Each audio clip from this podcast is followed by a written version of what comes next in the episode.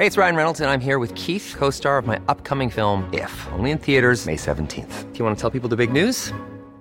All right, I'll do it. Sign up now and you'll get unlimited for $15 a month in six months of Paramount Plus Essential Plan on us. Mintmobile.com slash switch. Upfront payment of $45 equivalent to $15 per month. Unlimited over 40 gigabytes per month. Face lower speeds. Videos at 480p. Active Mint customers by 531.24 get six months of Paramount Plus Essential Plan. Auto renews after six months. Offer ends May 31st, 2024. Separate Paramount Plus registration required. Terms and conditions apply if rated PG.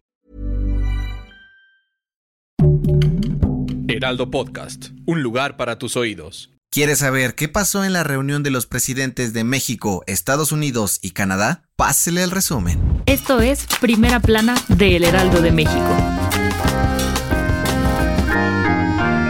El día por fin llegó, y este martes, AMLO recibió en la Ciudad de México al presidente de Estados Unidos, Joe Biden, y al primer ministro de Canadá, Justin Trudeau, para la décima cumbre de líderes de Norteamérica, y desde tempranito, los tres mandatarios se reunieron en Palacio Nacional para abordar una larga lista de temas que tenían en la agenda, desde salud, el medio ambiente y el fortalecimiento de la economía de la región, pero la crisis migratoria que atraviesan los países fue el asunto clave. Luego de unas horas de encerrona, López Obrador, Biden y Trudeau ofrecieron un mensaje a los medios de comunicación en el que destacaron el trabajo que hicieron en su apretada jornada laboral. El presi estadounidense fue el primero en tomar la palabra, y luego de asegurar que se sentía feliz de estar en México en su primer visita oficial, dijo que los tres países acordaron cooperar para crear políticas más fuertes para fortalecer el comercio y no depender de países asiáticos como China, además de crecer las oportunidades de trabajo y aumentar el apoyo a los migrantes. Por su parte, el primer ministro, Justin Trudeau, comenzó presumiendo que sabe inglés, francés y hasta un poquito de español, con un bonjour, good afternoon, buenas tardes, y dijo que su país está comprometido en crear oportunidades y un futuro más estable para todos los habitantes de la zona.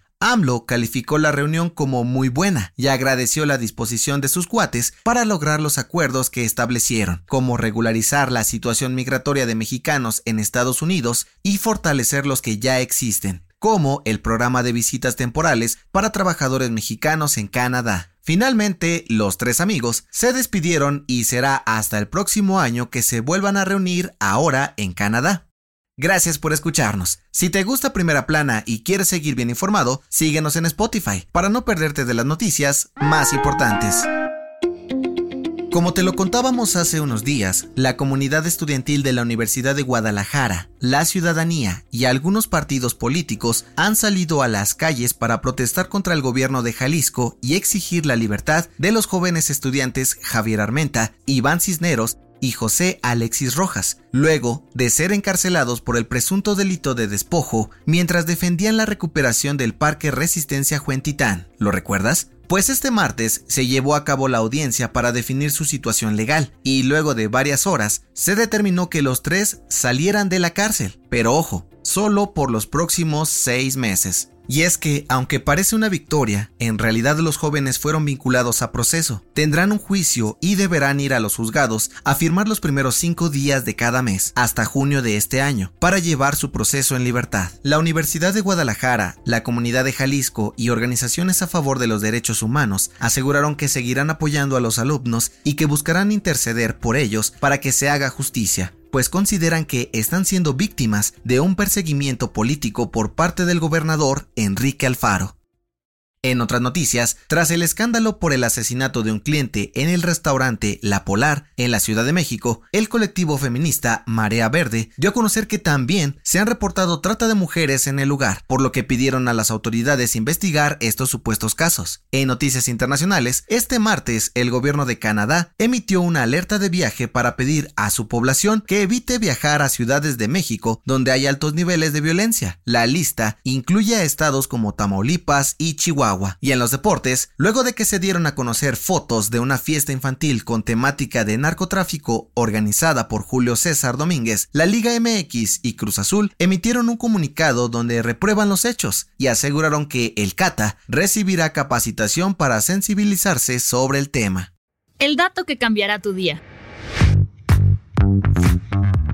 Seguro te ha pasado. Sales a recoger la ropa tendida y no sabes si está húmeda o solo fría. Pues, aunque no lo creas, esto se debe a que los humanos no somos capaces de sentir el agua. Sí, así como lo escuchas. De acuerdo con un estudio del Centro Nacional de Biotecnología de Estados Unidos, a diferencia de algunos animales e insectos, los seres humanos no tenemos receptores de humedad, sino únicamente de temperatura, olor, textura y sabor. Según los expertos, cuando nos bañamos o nadamos, solo sentimos los cambios de temperatura y movimiento del agua y no la humedad en sí misma. Básicamente lo mismo que sucede cuando escuchamos música o vemos la luz, pues no somos capaces de ver las ondas que las crean debido a que no tenemos sentidos tan avanzados.